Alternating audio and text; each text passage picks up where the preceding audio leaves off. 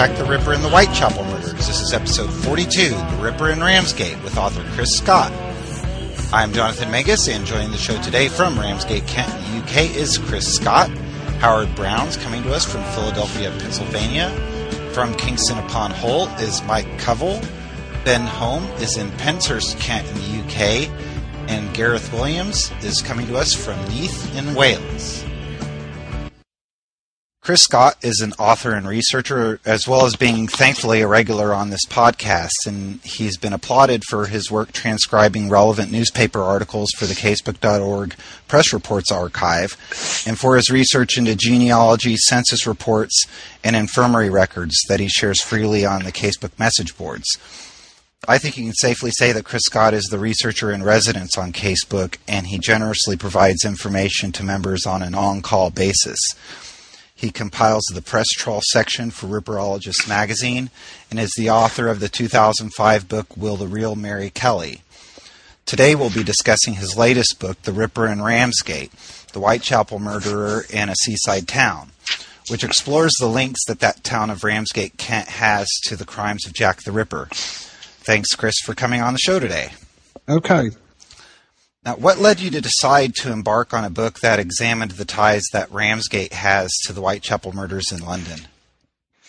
It was basically a cumulative thing. It was, um, I, I, have to admit right from the off that it wasn't an entirely original idea. And what sparked it off was um, seeing mentioned on Casebook uh, details of a book which I haven't actually got because it's a very rare publication by Martin Easdown and Linda Sage. And it's called Jack the Ripper in a Seaside Town the Whitechapel murders as seen in Folkestone, which is about 20 miles from here. Now, this came out in 2002 as a strictly limited uh, 100 numbered edition. I haven't got a copy, I haven't seen it. Um, but I remember that idea lurking in the back of my mind. And then some years ago, I was doing some research in the local archive in the local library, um, in Ramsgate Library, of uh, local newspapers and how it was covered at the time in the local papers. And then sadly, four years ago, uh, the library here, which was a, a, lovely old Carnegie library, was gutted by fire. Uh, I mean, literally gutted down to ground level. Um, so, and all the local archives and the contents of the local museum were, were destroyed. So, it's very lucky I, I extracted some of the press articles, and I did. Um, and then when I was, while I was researching certain material for the Kelly book and for the Cast of Thousands book, um, because it's your own town, it's like hearing your own name at a cocktail party. When you're doing research and you see Ramsgate or wherever you live, it sticks in your mind.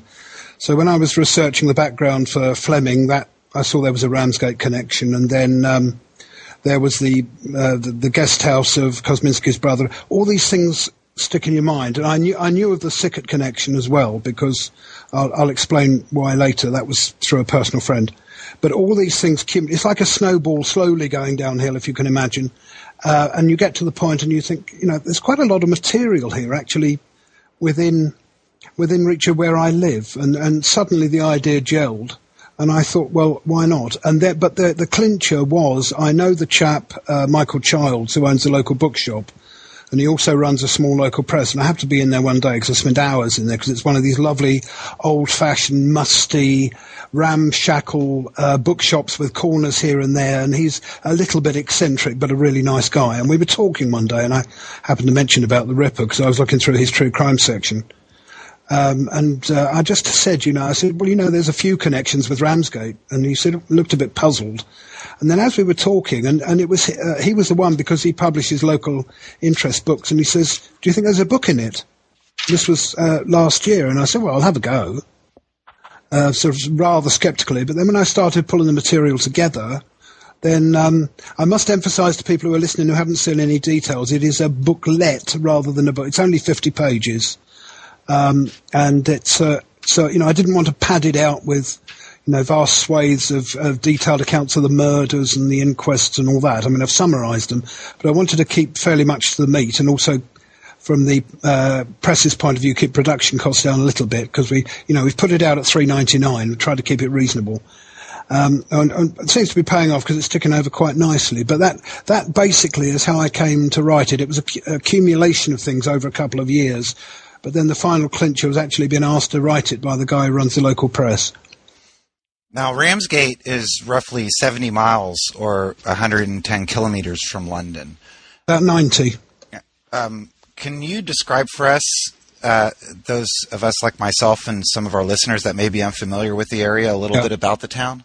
Very briefly, it's it's it's about 90 miles from London. We're on the extreme southeast edge of uh, England. You literally can't go any further. I mean, any, any further in, you're in the Channel. We fa- we face France. France is actually nearer to me than London is. Um, and uh, we're in an area called Thanet, which up until Tudor times was geographically still an island, but it's since, since been stilted, uh, silted up and reclaimed. Um, it's uh, I know I'm biased. It's a, I think, a very, very attractive town. It's, it only really started taking off at the beginning of the 19th century. Up until the late 18th century, Ramsgate was literally just a tiny little fishing, uh, fishing village, tiny small port with a fairly good natural harbour. And then in the early 19th century, when when resorts became more fashionable and Margate took off and Ramsgate took off, and that's really when the town took off. So uh, the bulk of the architecture, and thank God it's very well preserved. We've got a huge number of both um, Georgian, late Georgian and Regency buildings in the town. That's very late 18th century, early 19th century. I think there's over, there's well over a thousand listed buildings in the town, and there's whole. You know, when I see the when I go onto the East End photographs and drawings sketch, and we see the then and now, like um, uh, Philip Hutchinson's book and that. You know, we're so blessed in Ramsgate because, you know, there's so many photographs I see of Ramsgate in the 1920s or even the 1890s. And with obvious differences, you know, you can walk down that street today and it's, it's virtually still the same. Obviously, there, you know, there are cars and street bookings and television aerials and telegraph poles, but the structure of the town is very much the same, even though because it was in the front line during the war, Ramsgate was the principal port from which the D-Day landings were coordinated. Um, the other thing I like around here is it's a very because of because we face on to France and the continent. It's a very historically important area. I mean, I've got a lot of friends who are in the local archaeological trust, and from where I'm sitting now, literally within three miles in various directions, I could take you to the, the place where Saint the place where Julius Caesar landed at Deal, which is about three miles away, for the first Roman invasion. I could then take you to Ebbsfleet, where Saint Augustine landed for the beginning of the conversion of Britain, and also to Viking Bay and Broadstairs, where Hengist and Horsa landed, which was the beginning of the Anglo-Saxon invasion. So it's, it's this little corner, although it's rather sleepy now, is actually you know it's been in the forefront, but it's a very um, it's a very pretty town, but uh, not not twee, not over pretty. It's not like a film set. I mean, they're lived-in buildings, and the buildings have adapted. And but we've got lots of little alleyways and byways, and um, the the the cover of um, uh, the Ripper in Ramsgate, which is um, an alleyway through. Um, it goes. It's called Catherine Court. The area it goes through and that there's lots of areas of Ramsgate. There's lots of Flint buildings. There's lots of Regency and Georgian buildings. So I hope it gives you a little flavour of what it's like. That sounds great. Um, now, without giving away the entire contents of your book, I do want to discuss today a few of the connections you write about. Mm. The f- first one I want to cover concerns the lodger story. Right. now, this tale has had many incarnations and twists and turns in the press at the time, the contemporary press, and you kind of summarize those tales in your book. Yeah, some some of the better known ones. Yeah. Right. Um, now, can you elaborate on the ones that um, concern Ramsgate?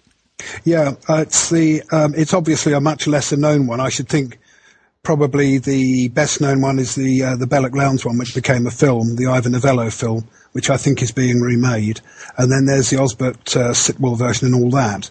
I must briefly, just to attribute, you know, where credit's due, to say how I came to find this Ramsgate version of the Lodger story. It was actually through Norma, Norma Buddle.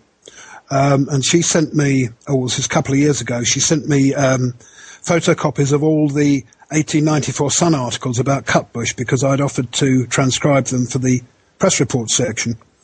And um, it was actually as a result of that that I actually found this letter because the the the Sun articles about Cutbush, um, which led directly onto the Macnaghten memorandum, they uh, were they were spaced over I think four days of publication, very, very long articles, um, and on the last day there was a whole series of letters, reaction from readers, and one of them was a fairly brief letter from a, a Mr. Crotty, C R O T T Y, in Ramsgate, uh, basically saying that um, four years four years before this was in 1894. He wrote the letter, but he was saying that in 1890 they'd had a young man who he said was 27 who'd come to live with them. So this is two years after the murder.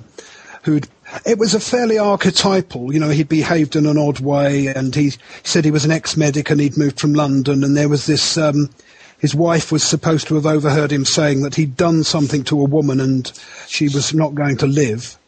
Um, and he obviously was a man of some means. He kept two cab drivers almost on standby to sort of uh, ferry him around.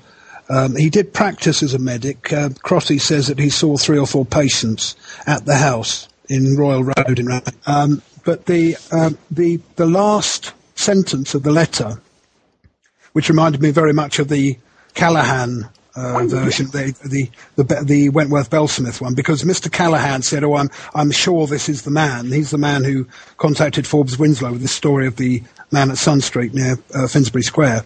And Mr. Crotty says, you know, on the, I can't. I haven't got the book in front of me. I can't quote it verbatim, but the, the very last line of his letter was very much to the effect is, you know, I'm, I'm pretty sure this is the man. Um, so, and again, that sparked off because it, it, there was no address quoted.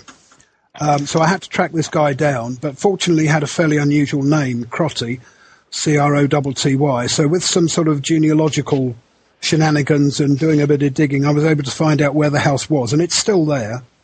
But I have I've deliberately in the book not identified it by, although I know the number, uh, I've not identified it by number. There is a, there is a photograph in the book of that terrace. It's quite a modest house.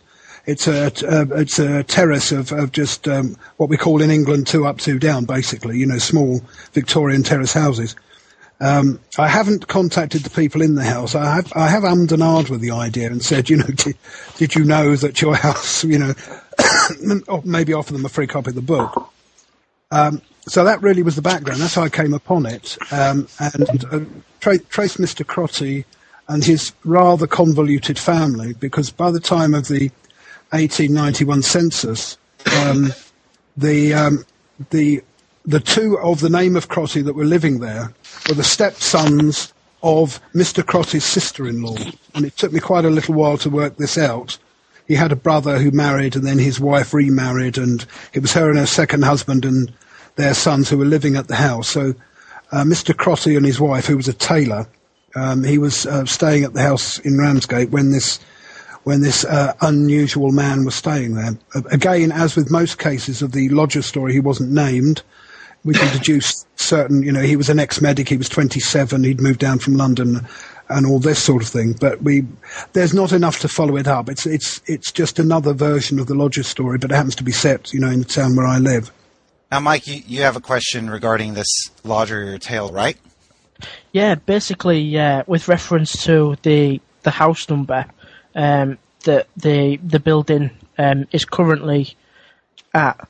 Um, in the book, you've said that you don't think it's appropriate to identify the house number.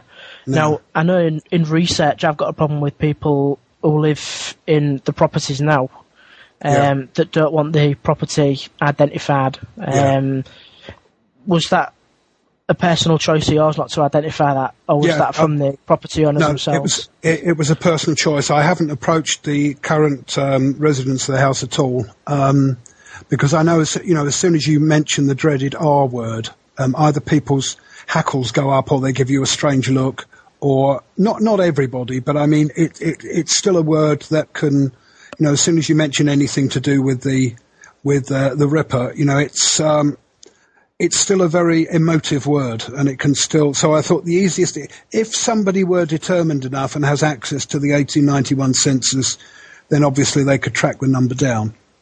Because I've identified the road and I've published a, a, a photograph of the terrace of houses, but I made a point of, of it was my, my decision not to identify the, uh, the actual house number I don't think they're going to be in, you know, inundated with, you know, people wanting to take souvenirs or anything like that. I mean, firstly, you know, I don't think the book's going to have that wider circulation and there's probably that, not that many people in Ramsgate who are sort of, you know, Ripper fanatics. Um, and I can't imagine coach loads coming down to invade the house. But, um, you know, I thought, you know, to, at least, you know, give minimum respect to their privacy. Um, if I had approached them and they'd said, well, you know, you can put the house number, then obviously, and as, I mean, there will be a second edition of the book coming out because of, when I get onto Fleming, I'll explain why. Um, and, and, it'll be coming out in fairly short order. But, um, so I may possibly sort of approach them and timorously knock on the door with a book in hand and say, "Did you know this man lived here?" They'll probably run screaming, or I will. I'm not sure which, but um, I don't know. I'll, I'll, just I'll just play it by ear. I, do, I don't I don't know the current occupants. I don't. So you know, I'd, I'd have to handle it with some some delicacy. But in, in dealings that I've had, um, um, Rob Rob House and I, when we were doing some um, Kosminski research, uh, we both hit upon a similar sort of vein of research and a- actually ended up um, contacting people in the family, um, the Kosminski family. And as soon as you know the R word was mentioned, it's you know they they metaphorically via email sort of ran screaming and said no no no no no we want nothing to do with this. We know about this. We're not interested. Go away, politely. So I think you've got to respect that. You had mentioned at the beginning, and at, at the end of the show, we'll give contact details uh, for our listeners to be able to purchase a copy of the book.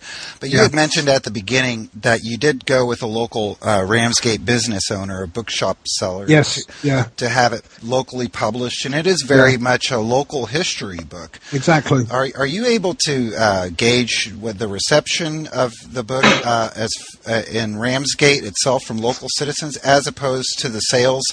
That it may be experiencing from um, people interested I, in Ripper? Yeah, I could find that out. I know I know the total sales to date are just under 200, of which I think probably about a quarter, uh, because it's obviously it's on sale in the shop. And I th- of that, I spoke to Michael um, early early last week, and at that stage the sales were about 180, of which about a quarter had been sold through the shop.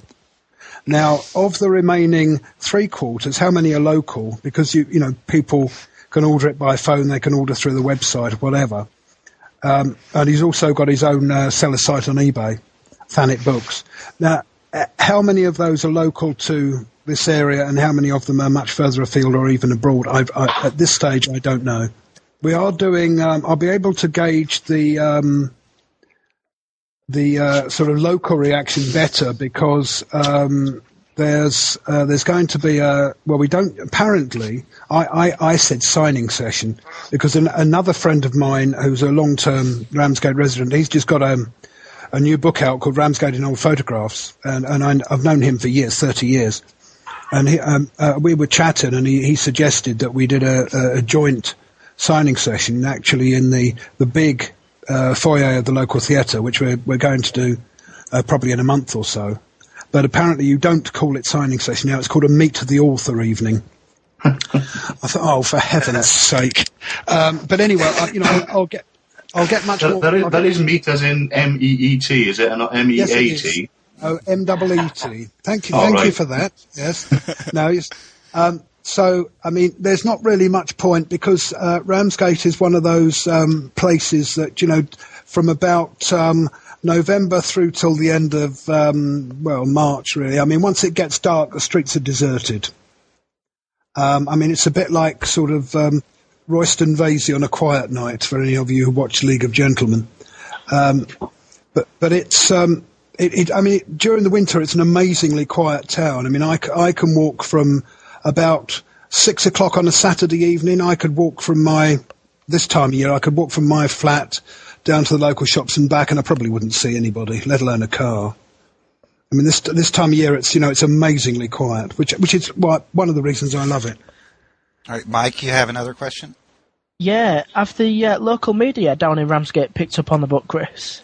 Uh, yeah, I'm I'm going to be doing an interview for the Thanet Gazette, which is the local paper, and uh, Jeff. Um, uh, Paul Begg's mate, um, is I've been asked to do an interview as well for Kent TV. So all those are coming up within the probably about the next two or three weeks.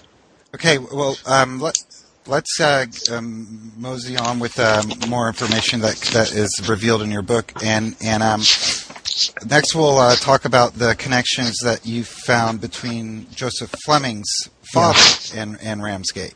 And I do know that um, I think both Howard and, and Gareth have questions concerning this one as well.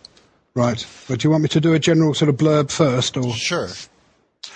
Um, well, the I mean, although obviously I've known of him for some years, the main thing that got me interested in um, Joseph Fleming was uh, was the research for the Kelly book um, a few years back, and it was at that stage, mm, slightly earlier, but it, it was that stage I realised that although he was born in Bethnal Green in 1859, um, his father uh, and all his family, as far back as I can trace, are from Ramsgate, specifically from a a small part of Ramsgate at the back end of Ramsgate, away from the sea, called St Lawrence, which is actually the oldest part of the town.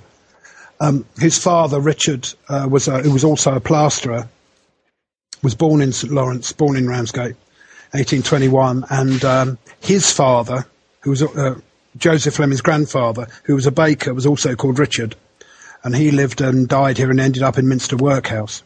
Um, the obviously Richard um, Fleming, Joseph Fleming's father, was still unmarried when he moved to London, and there he met Henrietta Massam, who was um, Joseph Fleming's mother, and they married and ended up living in Bethnal Green. But the um, he had one brother called Alfred, who was Joseph Fleming's uncle. Now he he stayed in the area all his life and ended up living at about four different address four different addresses. Again, all of which are still there the house. There was uh, some cottages in uh, in St Lawrence, and then he, he ended up living in a road called Hardress Street, 45 Hardress Street, um, and that building is still there. Um, so you know there was there was strong family connections. I haven't yet heard of or managed to trace any Flemings or you know by marriage or by blood who are still in the area. Um, I, I, did I did briefly mention earlier about a second edition, and it was mainly because of the stuff that's come to light about Fleming, who's a character of major interest. Um, and it was Rob Clack who, um, some weeks ago, very kindly provided me with the asylum records of um, Joseph Fleming under the name James Evans when he was at Stone, which was his first period in an asylum the first four years, uh, 91 to 95, and then he then he uh, then he went to Claybury, um, and they were fairly full records of c- case notes of um, Joseph Fleming with some rather alarming entries, like it says he was six foot seven and weighed 11 stone. As somebody on the message board said, he must have been like a sort of um, anemic Peter Crouch. Um, and yet they Um, said he then- was in good bodily health, which is even even weirder, isn't it? Well, exactly, exactly. I mean, he'd have he'd have looked like a sort of extra from Doctor Who. I mean, he'd have been of a very old build. Um, and unfortunately, I've been in touch with the Redbridge Record Office, which is in um, Essex. It's near where Claybury Hospital used to be. I mean, the buildings are still there, but it's now ceased activity as a as a medical unit. Um, and sadly, they have um, very little. They literally only have a record of his admission in 1895, and there's there's all these attendant mysteries as to how, um, not how, but why and when he adopted the name James Evans. Um, it's obvious that the the the asylum authorities knew his real name because on the on the death certificate both names are on there. He's down as Joseph Fleming and uh, James Evans. Um, and his his mother is down quite clearly on the admission records to Stone as, as Henrietta Fleming. So you know, there's there's lots of mysteries, but it was this. You know, his family were an old Ramsgate family, so that really is how I I got the sort of Fleming connection. But he's a, a very interesting character for any. Very briefly, for any folks who don't know his connection, he was a he was a former uh, friend in inverted commas. Most people assume lover, live-in lover of Mary Jane Kelly. Um, we don't know the exact order, but uh, Joseph Barnett uh, recounted what Kelly had allegedly told him about her previous paramours, um, and the ones he named were Morganstone, who's never been traced, who lived somewhere near Step- uh, Stepney Gasworks, and uh, Fleming, Joseph Fleming, who he specifically says was a, a mason's plasterer uh, and lived in Bethnal Green Road. And he says that uh, Kelly lived with her, uh, lived with him for a time, and uh, Mrs. Carthy, who was one of Kelly's previous landladies in Breezer's Hill, uh, said that Fleming um, was very keen on Mary, and, and she says that he would have married her. Um, so, and then Julia Venturney said that there was another character called Joe that uh, Kelly knew, and she said that Kelly was very keen on him. But then in one account, uh, it said that Joe ill-used her because she was living with Barnett. So this strongly suggests that Fleming carried on visiting her while she was living at Miller's Court, or at least while she was living in one of the other addresses uh, that she shared with Barnett. So, and also he was supposedly uh, also gave her money, whether for sexual services or because of their past liaison is not known. But that's brief background as to how Fleming's involved. Evans there, Chris. Uh, um, one of the things you, you mentioned in your, in your book um, uh, are these two uh, asylum, uh, not asylum, I beg your pardon, two infirmary entries Yeah, yeah, for um, a 28 year old James Evans. yes, Um, one of which was, uh, one of which entries, I should say, gives his address as 16F uh, uh, block, Royal Mint Street, yeah, uh, and the other 16F block, Glass Street. Yeah, And, uh, I, I think you located Glass Street out in, uh, was it Bethnal Green somewhere, yeah, uh, or Mile End? yeah, just just from memory. But uh, I mean, we, we've we- we've corresponded on this. I, I, I found um, the address anyway. It was uh, Glass House Buildings, that's right. uh, which were a bunch of Peabody buildings down um, towards, oddly enough, um, the, the Pennington Street uh, end of, uh, of of St George's East, Yeah, where. Um, um, Mary Kelly, Mrs. Carthy, Mrs. Phoenix, and all that were yeah, were stomping about. yeah, Um, um, but I think that, I mean, this guy was admitted to the infirmary twice in 1888, um, Yeah. being of unfirm mind or unsound mind. Yeah. One was unsound. One, one, one was unsound mind. The other one said insane. That's right, yeah. But, but in both cases, he was discharged. Yes. And we and no reason was given for his discharge either. Um, I mean, sometimes these these um, infirmary entries say, you know, discharged to Colney Hatch or, or That's dis- right. discharged Yeah, to no, Claybury. it, it just it, it, it was as though he was just let go. If, if if they were sent to Colney Hatch or Banstead or wherever, or if they were discharged into police custody, it nearly always said so.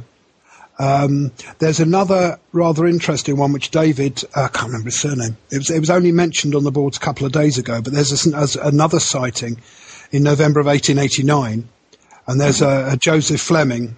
Um, uh, and he's down as being uh, living at 41 Commercial Street uh, Right. which was which was the the I understand. I think it was Victoria Home. Victoria, Victoria Home, Yeah. and he's it is he's the Victoria Home, but- yeah.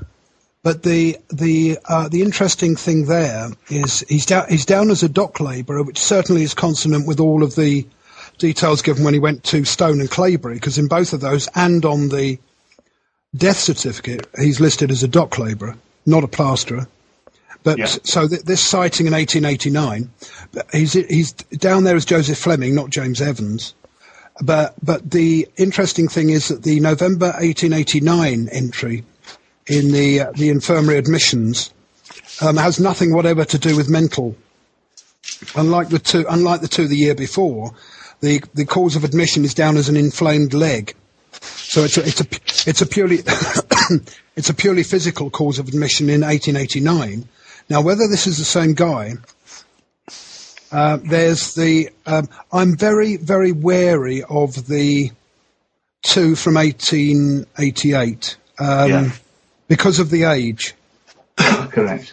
This this is the main uh, this is the main problem I have because there's the got the one the one in 1889 is listed as 30, which is bang on. I mean, it's exactly right. He was born in 1859, so the the list the listing for the one in um, in um, 1889, November the 18th, off the top of my head, and he and he was in he was ad, he was admitted on the 18th of November, discharged on the 30th. So I think that's a much more likely sighting. Now, if that is him and he's down as a dock labourer, that suggests that he was still using the name Joseph Fleming up to the end of 1889. But uh, There's, al- there's also But a problem with uh, identifying um, the Joseph Fleming who, who came forward with an injured leg with the uh, chap from F Block because I think the 1889 uh, record mentions that that Joseph Fleming had been living in Whitechapel for 14 months. That's right. That's and right. I, do, I don't think that Glass Street address, address is in Whitechapel. I think it's in somewhere like uh, St Botolph without Aldgate. yeah, yeah, So that would that would pose a problem with identifying um, one Yeah. with the other. yeah. And I think you know, I, I think the the 41 Commercial Street is a sort of eminently knowing his background and his sort of apparently itinerant. I mean, he le- he left home by um, 1881. I mean, in the 1881 census, Fleming is already in uh, already in lodgings. He's already left the, although he wasn't married, um, he left the the family nest by the time the 1881 census and was in lodgings. So you know, being an itinerant person. Um, when when the trade changed, because in 1881 he's still definitely listed as a plasterer, and he he was apparently following in in his, in his father's trade. Now when he, he went a bit of a when he- downward spiral, wasn't it? well yes, because I mean, he- uh, sorry, carry on. If, he went from being, uh, he, he started off being a, a, a, a mason's plasterer, which was a, earning a very respectable wage in those Exactly, days. yeah, Uh, and to go from that to uh, a costermonger, thence to a docker, is um, you're, you're sort of taking a step downwards each Yeah. time. yeah, And you have to wonder, you know, whether this was due to, um, you know, just um, unemployment um, problems that sort of pervaded the district, or it was uh, it was because of uh, his mental instability was recognised, um, Yeah. and and that affected his employment opportunities. Because That's I think right. a similar a similar thing happened with. Um, uh, ultimate Broadmoor patient James Kelly. Um, he Yes. started off uh, in a very respectable trade, and Yeah. and he too um, uh, took a spiral downwards because um, yeah. because his instability, his mental instability, was picked up upon. Um, just one possibility. Certainly. Uh, two, two quick comments. Uh, Having, having uh, transcribed some of the uh, Whitechapel Infirmary uh, records, I'd just say that the uh, the number of dock, la- I mean, I know it was near the docks, but the number of dock labourers who were checked in as patients is, is, is remarkably high. And they have, in some cases, some very, um, they've got all the usual, you know, sprains and lumbago and, you know, twisted ankles and all that, but there are some really quite serious injuries. And, and, and it was obviously physically, uh, well, it goes without saying, a very hard uh, manual job. But secondly, I, it was fairly precarious because it counted almost well almost it counted as casual labor because even within my memory i can remember back in the 60s there was i can remember after sort of union agitation at the docks when there were still docks in london that they ended up abolishing there was a thing called the lump which was where it was very demeaning and but this persisted right through to the 1960s i remember seeing reports of it on the news and men who were available for work would literally queue up at the gates I mean, it was Dickensian, and, and it was amazing. It went on, you know, well into my lifetime. And and then the the, the bosses or the the well, not the bosses themselves, literally, but their minions would come out. The gates would open, and a man would walk out with a clipboard, and I'd say, and he'd say, right, I want five men. There'd be this great surge forward, grab the nearest five through the gates, and then the rest were locked out. And it was, you know, a very demeaning and very precarious. Um, obviously, you know, you had to make sure you were there early, and it was hit and miss literally from one day to the next whether you got any work. So, you know, it was a very, um, as you say, it was it was not not bottom of the heap. I mean, you know, there were there were lower jobs like scavengers and what have you, but you know, it was certainly uh, a notch way below the um, a, a trade like being a, a mason's plasterer. So yeah, he, I think he definitely was on a downward spiral.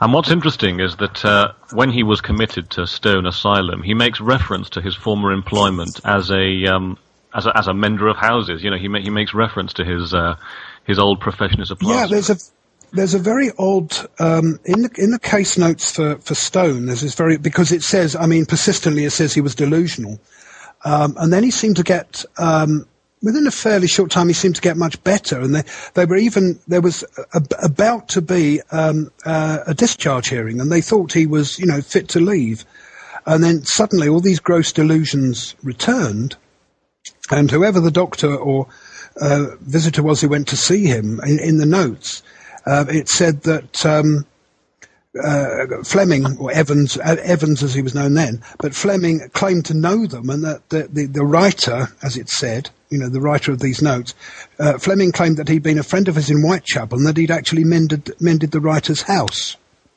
And he also Yes. claimed claimed to have decorated various houses in Whitechapel and this, that, and the other. So, as you say, there were there were quite detailed mentions of his of his previous um, employment, but um, and th- there was quite a quite a marked, obviously, mental decline because what surprised me when Rob Clack sent me these case notes from the time at um, at Stone, what surprised me was during the first few months that he was there, he was actually working outside. There were there were quite regular reports, and the, the first few they said, you know, he's he's quite safe. He's working outside. You know, obviously he was there sort of as a patient, but he was going outside. uh, Where we don't know, but he he, he, he had a job or some kind of Work, employment. works well outdoors. That, that, that's what they were saying, wasn't it? That's right. Um, and What I, what I find fascinating is that, um, s- despite the fact that they he obviously did have delusions, many of them had a, an obvious basis in reality. oh yes, you know, from the fact that he went, you know, he did live in the Mile End uh, Road, n- near the Mile End Road, just as his kind of delusions stated. yeah, yeah. Uh, and also the uh, the detail about mending houses. So uh, obviously, I mean, despite the fact that you know he was obviously mistaken and deluded and all the rest of Yeah. it, but uh, he obviously you know you know was recalling actual events. Yes. He obviously had a sort of tenuous grip on reality. Yeah. But um, and I think you know also the the diagnoses because the other odd note there's this thing about being six foot seven, which has been sort of heavily queried. But I mean, if you look at the handwriting, it's actually quite unequivocal. I did I did actually post that part on because a lot of people had queried it and said, well, it must be five foot seven. I mean, he'd be, he'd be huge, certainly by Victorian standards. But it said quite unequivocally. And then there was this other odd comment by his mother that uh, that there'd been insanity in the family for 160 years. And it seems such an odd round number. You know, you tell oh, there's been insanity in the family, well, about 100 years or 150. But 160 seems very specific. I think the Now, sixes just seem weird, don't they? I mean, in, in both cases, whenever there's a six involved, it seems uh, you know Yeah. oddly out of place. Exactly. Exactly, um, and it also it's as I said on the on the on the message board to do with that. It's not as far as I've been able to trace back. Uh, I can't see any sort of even inklings or hints of any insanity locally. I know that I know that uh, Fleming's grandfather ended up in the Minster workhouse. Uh, Minster is a, a, a little village at the back of Ramsgate, and um, but that was as a pauper. It specifically lists him as a pauper. There was no, I can't see any evidence from the the, way I've gone back of any insanity in uh, in the Fleming side of the family through Richard or Richard Senior. So I'm wondering if Henrietta, who's the one who brings it up, means that there was insanity on her side of the family, on the Massam side. But again, uh, sadly, the one, um, the 1841 census, which is the first one, well, say it's the first one available. It was the first one ever done. She's listed there because it's before she got married. Uh, but she's already in service by then, so it gives no indication as to what her parentage was. Because I wanted to trace back on her side, and I have posted on a couple of the genealogy sites, but I haven't yet had- had any feedback. So obviously, I want to incorporate all this stuff into sort of an expanded uh, section about uh, Fleming and uh, rejig the book. But anyway, I'm wittering on too much. Sorry. Now, Howard has one last question about Joe Fleming before we, we move on to uh, other parts of your book. Howard? Uh, yeah, hi, Chris. Hi. I was I was going to ask you um, in your genealogical research, have you determined or can you figure out why that um, Joseph Fleming may have used the nom de plume James Evans? I've absolutely no idea. I don't know where the name comes from. Uh, it, if if this 1889 um, infirmary entry is is him, and as I said, you know, the proviso there is that the cause of admission was nothing mental; it was purely physical. But all the other, the age and the the address is is feasible, and the age fits exactly.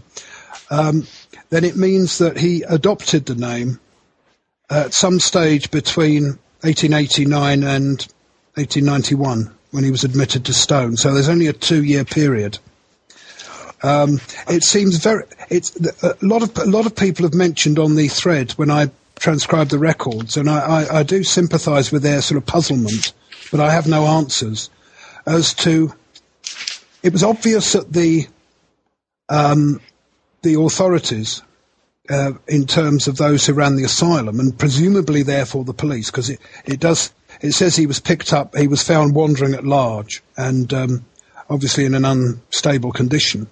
Um, it's it's obvious, um, pretty much from the beginning. Certainly, it seems to be obvious from the time he was admitted to Stone that the authorities knew his real name. I mean, they knew his mother was Henrietta Fleming. Um, it, as I said, both names are on the death certificate, although that's many years later. He didn't die until 1920.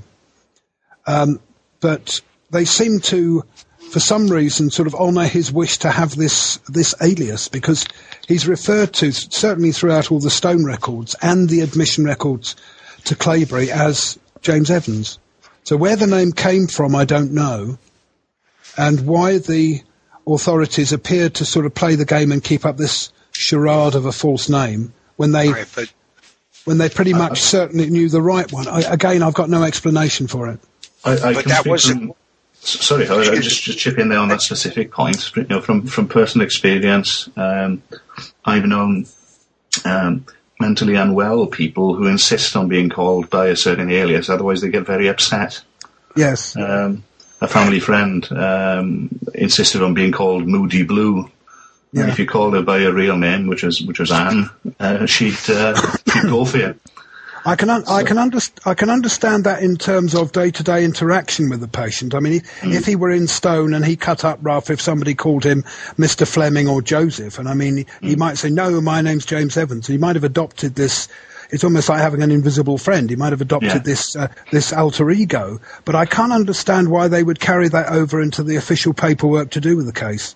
I mean, Could surely in, to do? Sorry, sorry, sorry to interrupt. Could it have Okay. something to do with his delusion that he was being um, uh, he was formally pursued by people who wished to kill him? yes, Uh, you know, I mean, if if if he's got if he's got that delusion, would that cause him to, you know, in his paranoid mind, to kind of change his name? It could well do, but, but but what I'm saying, I'm not I'm not convinced that the authorities, who obviously would want to keep uh, records that were as as accurate and, and useful as possible, including all the case notes, I if I can understand them humouring him uh, on the wards on a day to day basis. As I said, you know, if they called him Mr. Fleming or Joe or Joseph or whatever, and he cut up rough, and he said, no, no, no, don't say, you know, don't let them know my name. I'm Mr. Evans. Whatever, whatever scenario, I can understand that if they wanted to keep the peace and keep him calm. But if they knew his real name through his mother, I can't understand why they wouldn't have used that on the paperwork to do with his case, which obviously he wouldn't have seen. So there was no risk of that upsetting him. But I mean, if they knew his real name as a patient, I, I, I think it unlikely that they would have pandered to his delusion to the extent of using his adopted name even on his case records. Now, Howard, you were going to say something there? yeah, could it have been um, a matter of uh, Fleming being in the institution for that long that whoever filled out the form didn't know that his real name was Fleming?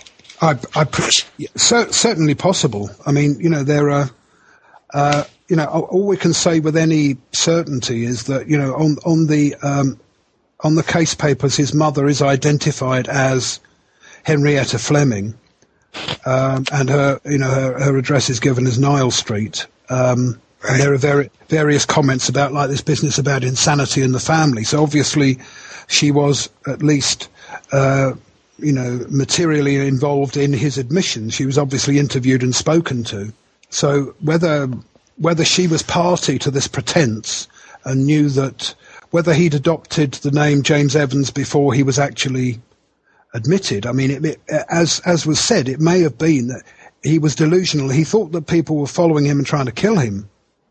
Now, if he while he'd been wandering about uh, the streets of Whitechapel and was in this delusional state, whether he insisted on adopting the name of James Evan then as some kind of talismanic protection, thinking that, uh, you know, if the people who were following him wouldn't follow him if, if he adopted another name or adopted another persona, obviously there's no way of knowing. But whether his mother was privy to the adopted name and and we don't know how rational he was uh, you know, to, to be interviewed. I mean, the actual details, obviously the physical details, they, were, they would have measured him, like his height and his weight and that. But the, the background details that are on the admission papers, I mean, we don't know whether that was, that came from the mother or was he, was he lucid enough to be interviewed or whatever. And if they said to him, you know, what is your name? If he said James Evans, and then presumably, you know, he must have given his some kind, or his mother came forward, or he gave her home address, or whatever. Somehow she was contacted because she was certainly privy to his admission and was obviously at some stage interviewed. But where the name James Evans came from, I've certainly have yet to be able to find any evidence of anybody connected with the family by marriage, for example, who who had that name. I mean, obviously there are plenty of James Evanses but you know, it's a mystery. I hate to say it, but I mean, it's uh, and probably one we're never going to crack because whether you know whether he adopted it, as I said, for supposed self-protection or some other reason that we don't know of, then I think it's just going to remain unknown. Let's move on from Joseph Fleming um, to discuss Aaron Kosminski. In your book, you describe how his older brother Isaac, while he may not have moved to Ramsgate, opened up a boarding house there and then took over another one. Yeah. And, and I found this interesting because it seems to have been a rather nice place. Um, yes. Unlike one you would imagine an East End boarding house. Oh, God, yes. Yeah, yeah, very different. While uh, still keeping his tailoring business in Greenfield Street in Yeah. London. Uh, please uh, go into a little bit of that for us. Yeah, I, I, well, they're very, very different species because again, both. Um, sadly, the um, it's it's what we call in England sod's law. You know, if if basically meaning if something unlikely is is, is could happen, it probably will. The the first um, house they moved to um, was um, in a terrace which actually overlooks the harbour, and and um, so it was right by Ramsgate Harbour. Um, and then some years later, they moved to Albion Place, which is uh, on a hill that uh, again overlooks the harbour, but a bit a bit further up. And it's a very very nice. I posted some photographs of it. Um, and at that time, the the houses, which were uh, substantial four-story um, townhouses. When I say four-story, I mean three stories plus a basement, because because we're all on chalk here uh, a lot of houses, even quite modest houses, have, have basements because when they're digging the foundations, because they're easy to dig into the chalk. Um, and they took over this um, very substantial uh, four-story house in Albion Place. Now, there's there's one. This the houses at that time would have would have formed two unbroken sides of a square, and then there was a, a, a large uh, garden garden in the middle. Uh, sadly, there was one uh, a bomb landed um, at one stage during the war, and it took out about four of the houses near one corner, which have never been rebuilt. It's now a small car park, and you can cut through there. And of course, this is what I mean by Sod's law. The Abraham's house was one of those, because in the in the book I originally misidentified it, and I, I posted the some photos I'd taken. Uh, because there is an old postcard, because it was called the Victoria uh, Guest House or the Victoria Boarding House, uh, and there's an actual photograph, and there's a war memorial in the middle, whereby getting the angle right, you know, you could judge it. And and it was Rob Clack who put me right, and he said, "Well, no, you've got the angle wrong. The the house, the Abraham's house, would have been about three or four further down." And so it was out with the digital camera. This very confused looking man who helped me get the angle right. And um, then he became a bit of a pain. He said, "Oh yes, I know something about cameras." And he he said, "What are you doing?" And I said, "I'm looking for Jack the Ripper." At which point he fled. And um, so it does have its uses. But they, um, one thing again, when I was mentioning briefly earlier about the background to the to the town, it might seem odd that um, not only a Jewish family, but uh, in one of the adverts for the Albion Place boarding house, it does specifically mention that it was an Orthodox Jewish boarding house. Um, one of the uh, most prominent citizens of Ramsgate during the latter part of the 19th century was Moses Montefiore, who was a great philanthropist. He was a member of parliament. He lived to be some huge age, 100, 101, I think he died. And he was very highly thought of locally. And if you wander around Ramsgate even today, there's Montefiore Park and Montefiore Avenue and Montefiore School and this, that and the other. Uh, and he had this huge house, which sadly is now gone. And it's now a local park. Um, so there was um, quite a large um, sort of Jewish attraction to the town because of Montefiore and his presence. Um, and th- there were apparently quite a number of Jewish establishments, but th- they were certainly very different from how we, how we imagine East End lodging houses. They, they were they were listed in the local trade directories. They were listed as apartment houses or guest houses, and again in this advert it says they they had a dining room with piano, and you know entertainment provided, and it all sounds really quite genteel, and that they were certainly sort of rather nice premises. Now whether how much hands on the Abrahamses were, I don't know. They're obviously they're listed as the owners and the proprietors of both the Westcliff Terrace one, which is the one overlooking the harbour, and Albion Place. They're in successive trade directories. They're from a, the late 1890s. They're listed as um, proprietors, but uh, as you said, they carried on the, or they kept on the, the business in Greenfield Street, the tailoring business. So how hands-on they were, I don't know. It may be significant at one stage that in the directories after the 1900 mark, it's the wife who's listed as the proprietor. So whether sort of she came down more often to keep an eye on things, I don't know, or whether they had a manager in, but but um, certainly they, they they ran them for quite some years as apparently quite successful businesses. But uh, they were certainly quite a few rungs above what you would think of as a as an East End lodging house. Now, we'll uh, continue on. You wanted to say a, a, few words about Walter Sickert's connection to the area. Um, I did say in starting the chapter that I was actually cheating a bit because although he almost certainly came to the town, Sickert never actually lived in in Ramsgate, but he he lived in the next town along, which is uh, well, he actually lived in a small village called St Peter's, which is at the back end of Broadstairs, which is about two miles from here.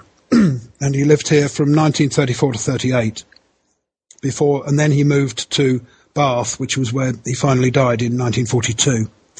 I've, I've got to nail McCullers to the mast. I don't want to get into the Patricia Cornwell debate, um, but I personally, I don't. Although I think he was interested in the case and was a rather sort of bohemian and eccentric character, um, I certainly don't put any credence in the um, idea that he actually was the Ripper. But I think he's an interesting enough character and an influential. I mean, even if you only look on him as a sort of influential 20th century artist. Um, and, and, in typical Sickert fashion, you know, in 1934, he suddenly turned up at a local boys' school um, and um, sort of unannounced walked in and said, um, asked to see the headmaster and announced who he was. And by that time, he was already sort of very, very famous. I mean, he was one of the one of the sort of best known of the English Impressionists. But in 1934, he arrived in in Margate and walked into a local boys' school and went up and said to the head teacher that he was going to start teaching uh, art there, which he did. And he, he would sort of turn up when he wanted and he would teach drawing. He insisted on being paid the lowest possible salary and all this. And then they bought um, uh, what was an ex-farmhouse called Hauteville in St. Peter's, him and his wife, uh, Therese. Uh, the house is still there. This is one instance, going back to what we said about permission and respect for people's privacy. I was over in St. Peter's one day when I was sort of mooching about getting stuff for this book together. Um, and Hauteville, the house where Sickert lived, is still there. Uh, and as I was, I had my camera with me, but there was actually somebody pottering about in the front garden. So I thought, well, it's only decent. Um, so I went up and spoke to this lady and explained sort of fairly briefly. And she was very pleasant and very polite. And I said, you know, would you mind if I included a photograph of the house? And she said, well, I'd rather you didn't.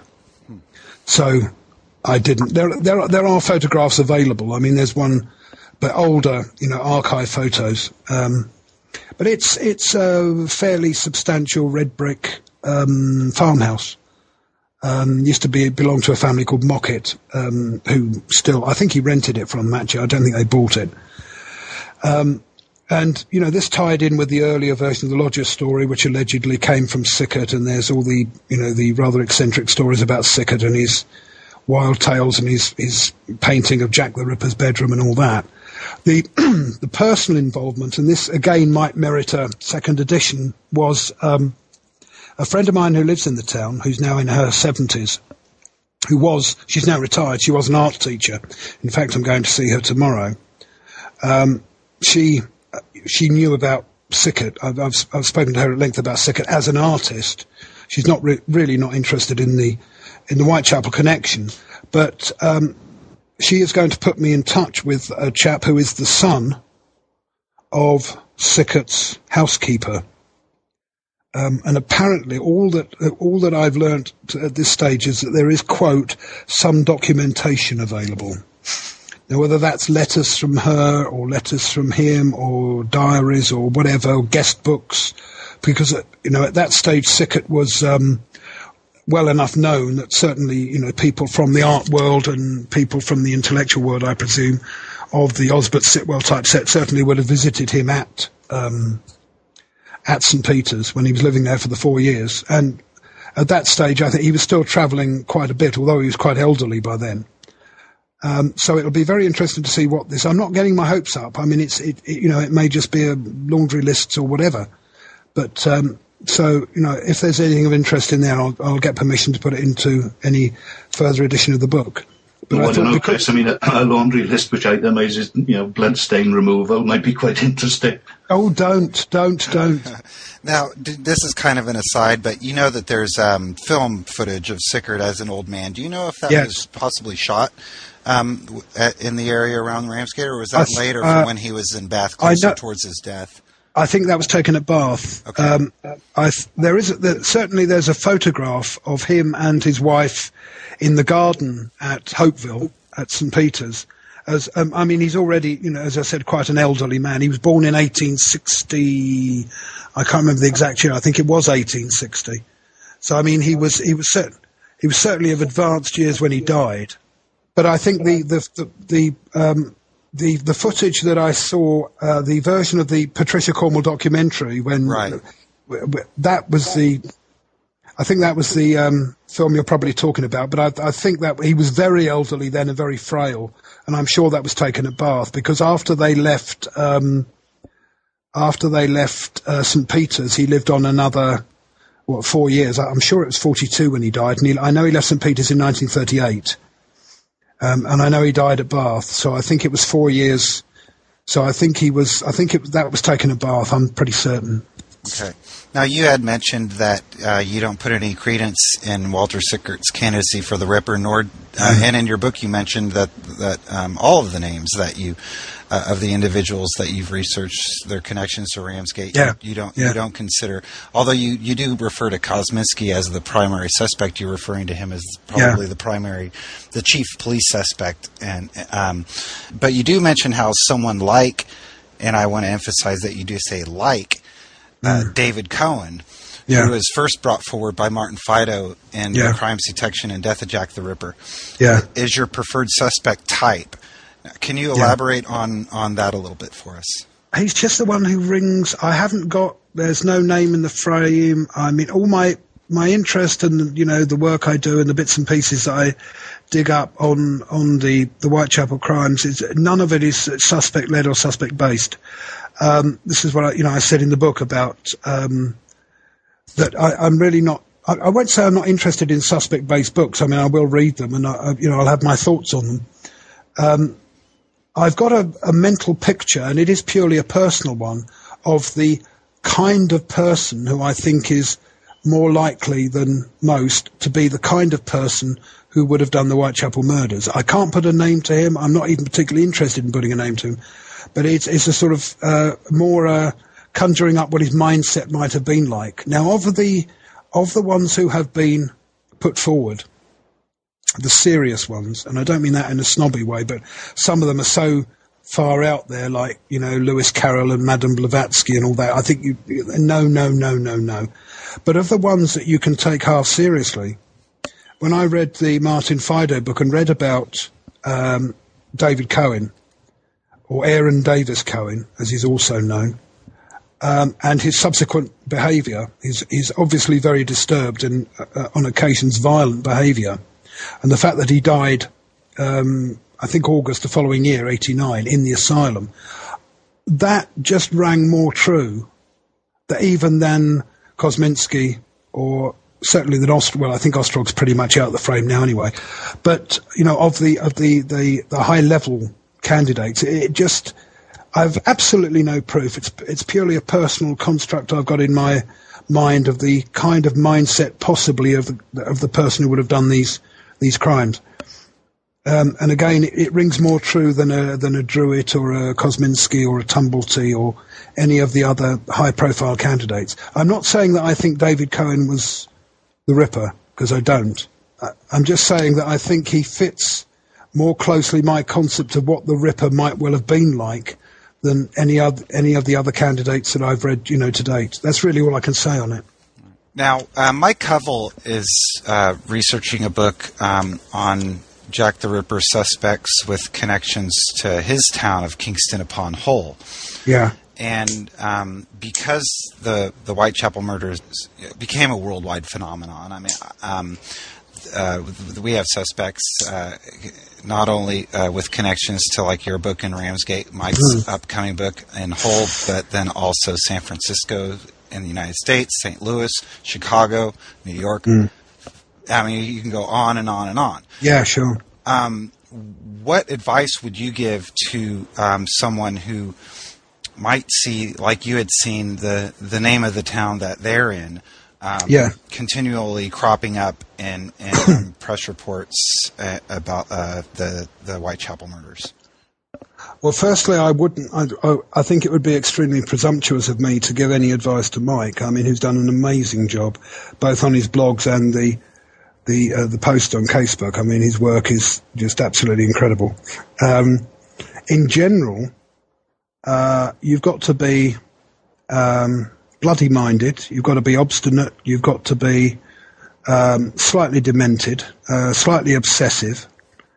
Um, and my, if I could give one piece of advice, if you were doing, if you were researching it, certainly with a view to doing a book, my advice would be, or even if you're doing your own family history, for example, or doing any local history research, is have more than one project on the go at a time.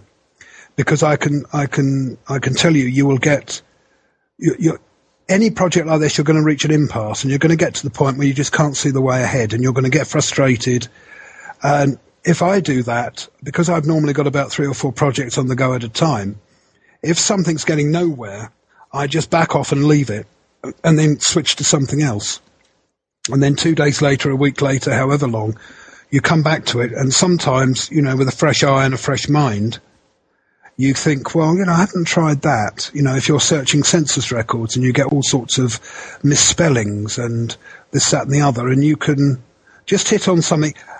It's all this, you know, it's like the old definition about about genius. I mean, a lot of it is is luck rather than you know any great sort of like you know I don't sit down and plan a book in detail. You, I sort of mooch around the internet and I look at census records and slowly just you know odd threads here and there come together and you start seeing connections and you think yes there might be some mileage in this, um, but it, it's purely luck. I mean, it, just as an example, I mean. About a week ago, I posted some. Um, I found a mention of um, this is completely by the by. There's no connection to Ramsgate, but just as an example of this you know, going off at a tangent sometimes. Um, I found a mention of James Maybrick in December 1888, December the 4th, not long after the Kelly murder, because I was looking for mentions of him in around that time and I couldn't find anything. And the, the newspaper archive I was searching in, I put in Maybrick and I put in James and I put in the, the, you know, Battlecrease and this, that and the other and just nothing was coming. I mean, there were mentions of him, but not the period I wanted. And then you, you sometimes you have to sit there and you and, and if anybody had seen me doing this, I would have been taken away because I was sitting looking at the the print on the screen and I was squinting up my eyes and I was thinking now, you know, all these all these um, newspaper articles are scanned automatically. What what letter could that be mistaken for? So it's actually gone through and been transcribed not as Maybrick, but, and I tried uh, Maybrickle and Maybrich, and, and I thought, well, it's going to have an, a tall letter on the end, it might be an H. And then I tried changing the vowels, and I put Meybrick, M-E-Y, B-R-I-K. And they'd misspelt it. All of the articles of that December the 4th thing, it must have been syndicated, they were spelt his name as M-E-Y, B-R-I-C-K. I mean, that's, that's no great inspiration on my part. It's pure luck. But you have to try odd things like that that may seem insane at the time. Um, it's like finding um, another example is, is finding Montague Druitt in the 1881 census. If you put Druitt in, if you put Montague Druitt in a search engine for the 1881 census, you won't find him because his his uh, surname was so badly written and has been transcribed by a willing, and I can understand why they did it, but his surname on the index is down as Druck, D-R-U-K. Now, then you search around it, you think, well, I know his name's Montague, I know when he was born, and I know he's probably down as born in Wimborne, and there's not that many Montagues born in that year, but you know, in Wimborne. So, you know, when I saw Druck, I thought, D-R-U, let's have a look at that. So, be persistent, uh, have more than one project on the go. Use all the resources you've got locally. You know, haunt your library like a second skin. Because, you know, if you're lucky and you've got a good library, make friends with your librarians because they're worth their weight in gold if you've got a good one. Get to know your local bookshop keeper, second-hand books, antiquarian books, anything like that. Because if you're lucky, he or she will keep you posted if anything of interest comes in and you'll get first bite. Um, and it's just things like that, some of which are obvious and some some aren't. But I think you know it's just be persistent.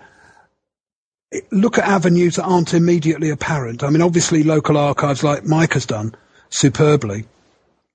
Um, you know, local trade directories, um, and look at other sites. Get inspiration. Look at genealogy websites and and read the message boards as well as you know, just what you're looking for. Pick other people's minds. Don't be afraid to, you know, to nick. You know, if somebody comes up with a good idea, use it. You know, you've got to be an unashamed thief.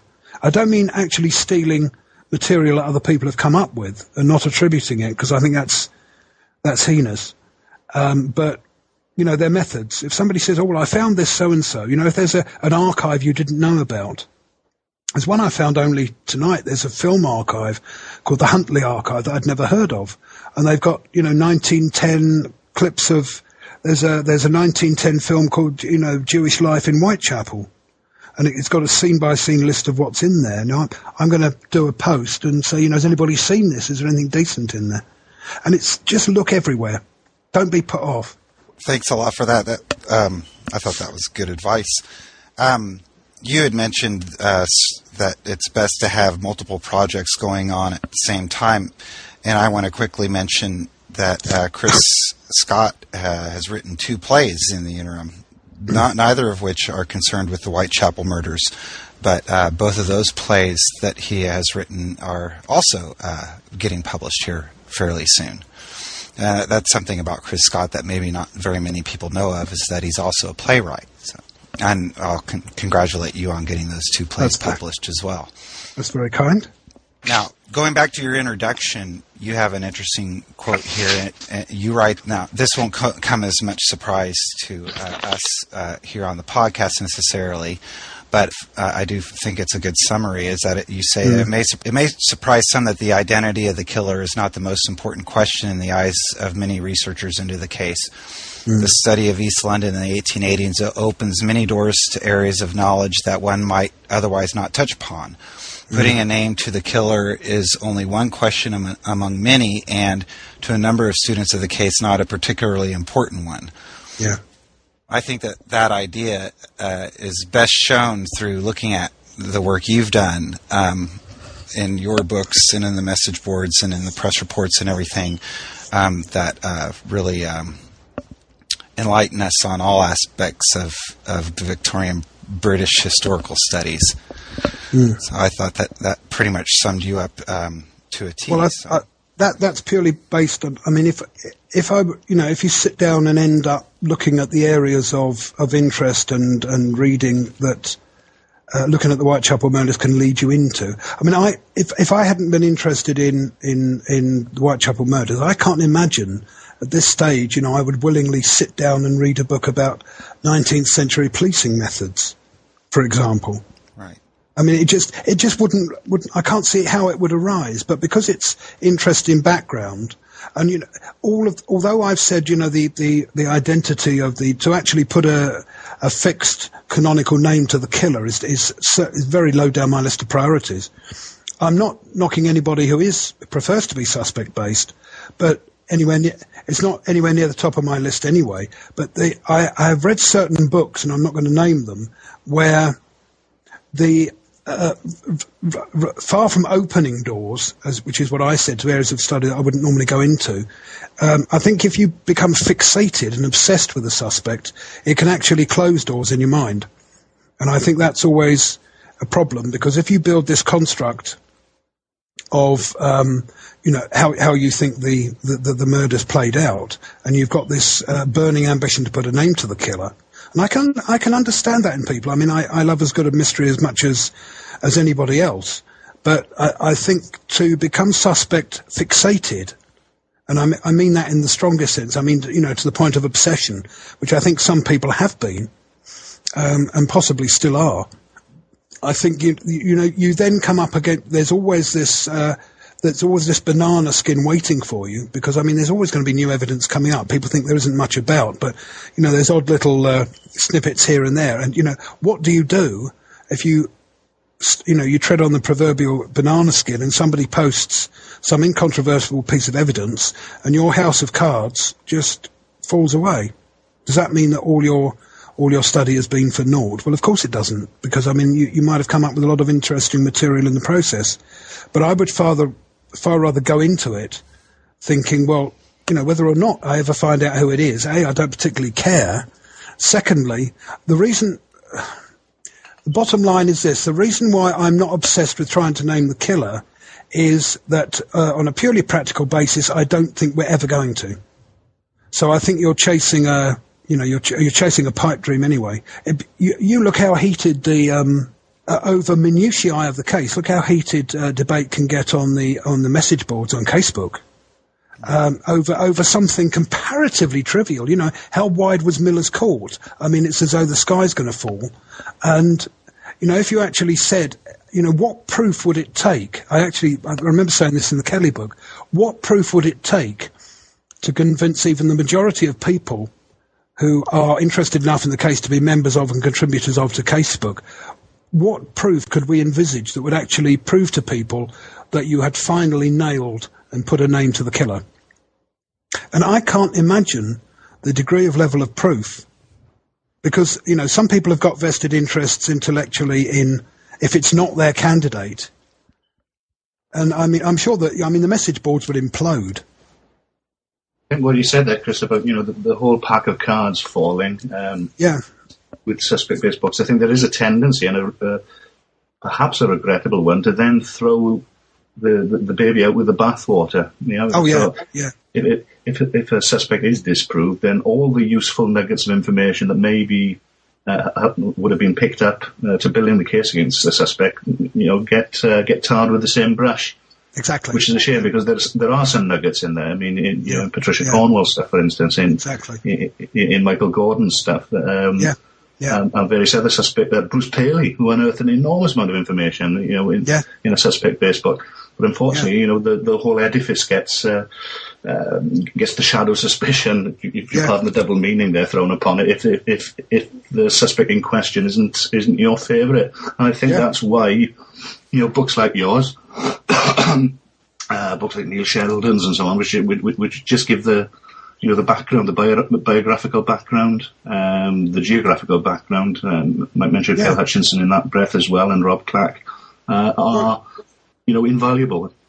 It's just you know it's just a bit more additional material maybe into you know obscure little areas that people haven't gone into before, uh, but, but which I find interesting.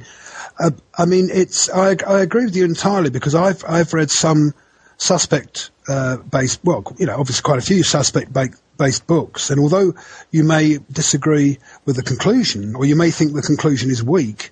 Then there still might be a lot of interesting information, some of which you may not have read before along the way, as you say.